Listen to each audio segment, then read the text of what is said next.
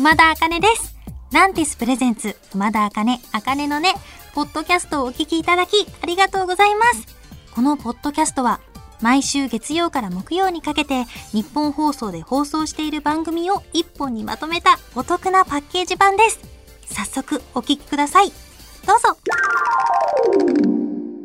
ヘイヘイヨーヨー !DJ あかねの登場だぜ気合い入れてかませプンプンプンラジオネーム、あげいもさんが送ってくださった熊田の挨拶です。今ね、結構最上級に恥ずかしくてスタッフさんの顔が見れません、今。はい。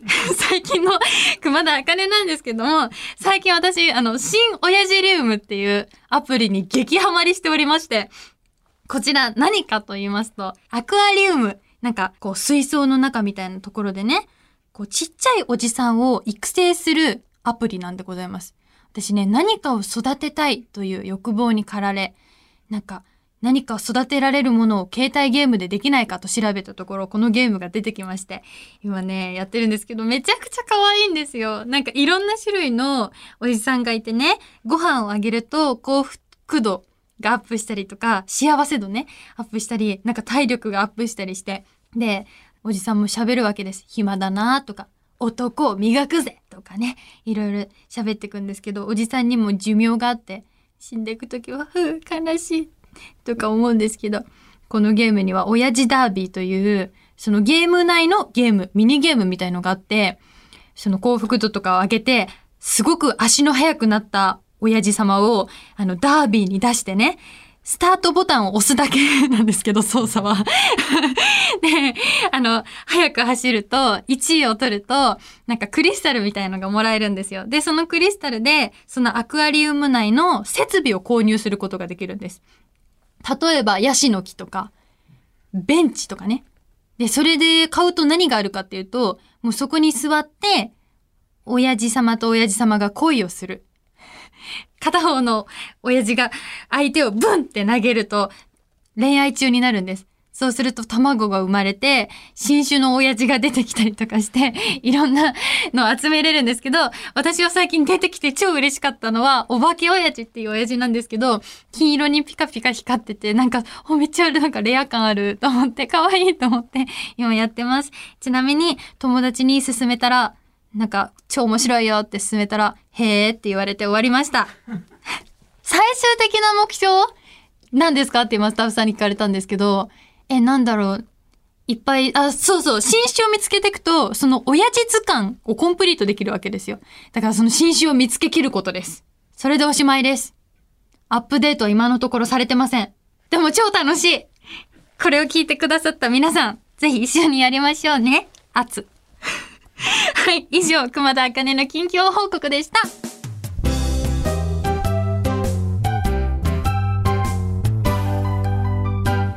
こんばんは、熊田茜です。今日はこんなメッセージが届いてます。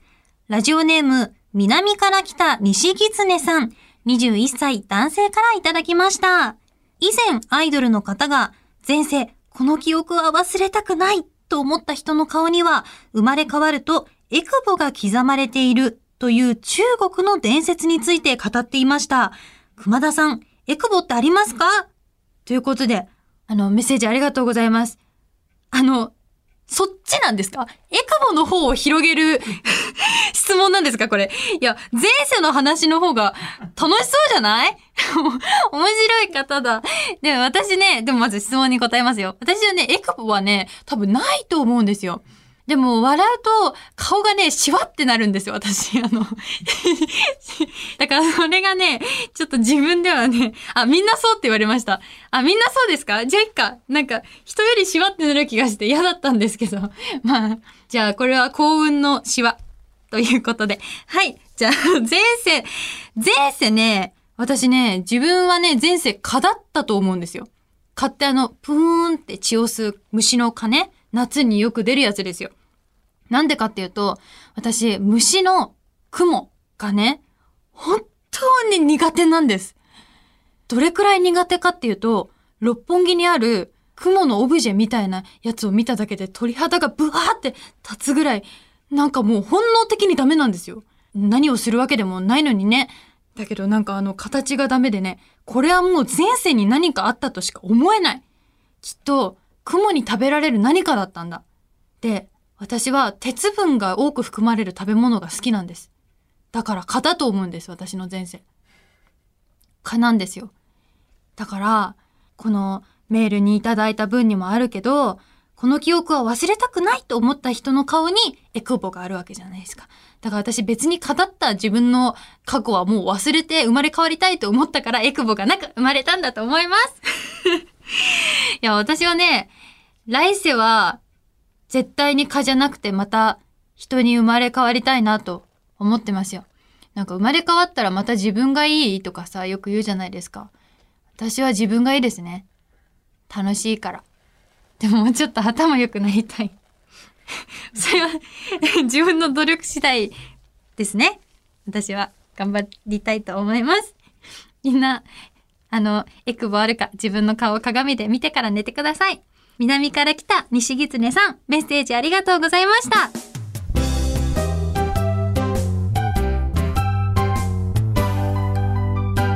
うん、ミステリー熊田茜です。今日10月7日はミステリーの日。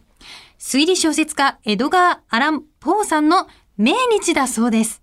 コナン君の名字、江戸川の元になった人でございますね。ということで本日はグレープミステリーをお届けします。目の前のお皿に置かれた3種類のブドウです。えー、っと、品種や値段など一切の情報は不明。まさにミステリーです。味覚だけで一番お高いブドウを推理する、まさにグレープミステリー。それでは推理を始めたいと思います。私、目隠しをします。まずは A のブドウから A のブドウをいただきたいと思います。美味しい。うーん巨峰どれぐらいだと思います ?2 番目ぐらいだと思います、このブドウはきっと。B のブドウ食べてみます。え、なんか、ブニってしてる 待って、これは、コロロでしょ。これコロロでしょ。これコロロでしょ。次行きましょう。これは、待って、コロロの後引きがすごいな。うんうん美味しい美味しいでも待って、最初に食べたのと、最後に食べたのはどっちも美味しいです。二番目のね、美味しいけどコロロでしょ。答えね。一番高いブドウは、最後に食べたブドウです正解だってやったーほら、コロロじゃんほら、コロロじゃないですか私ね、味覚いいんですよ。お、具体的に何が違う？えっと、最初に食べたブドウは、あ、すっごく美味しかったんですけど、ちょっとした皮の渋みとかがあって、なんか、美味しいけど、どのぐらいなのかなと、この3種類出てきた中のと思って。もうに、まずブドウと言っていいのか。でもね、美味しいことには変わりないんですよ。めちゃめちゃ美味しい。なんでね、すぐ分かったかっていうと、私コロロが好きなんですよ。で、最後に食べたブドウが、なんか圧倒的にジューシーで、なんか、あ、これはブドウの王様であるぞという美味しさだったので、最後の選びました。えっとですね、ちなみに、一番高いブドウが1300円、えー B のブドウ2番目がね400円、そしてコロロという感じでした。結構差がありますね、値段にもね。でもどっちも全部美味しかったです。ということで、秋の味覚はどうしてこれほどまでに美味しいのか、これもまたミステリー。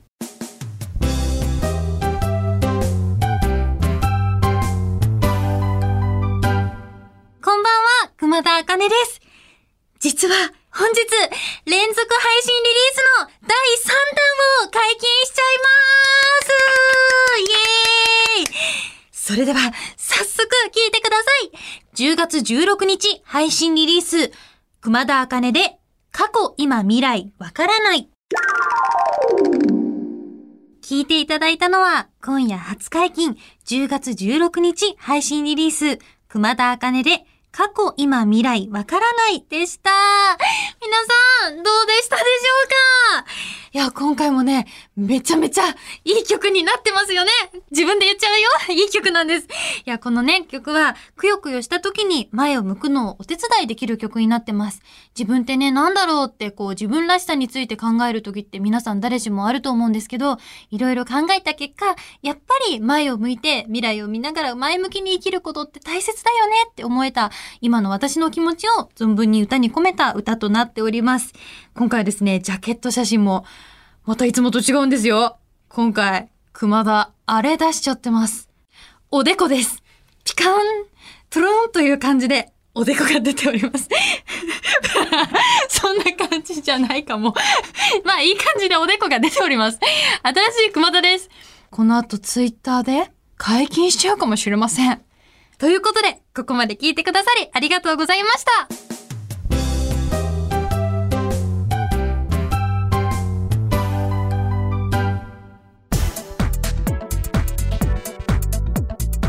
いていただきました。熊田あかね、あかねのね、いかがでしたか？この番組ではラジオの前のあなたからのメッセージをお待ちしています。あなたが日常で出会った格言、元気が出る言葉などを教えてください。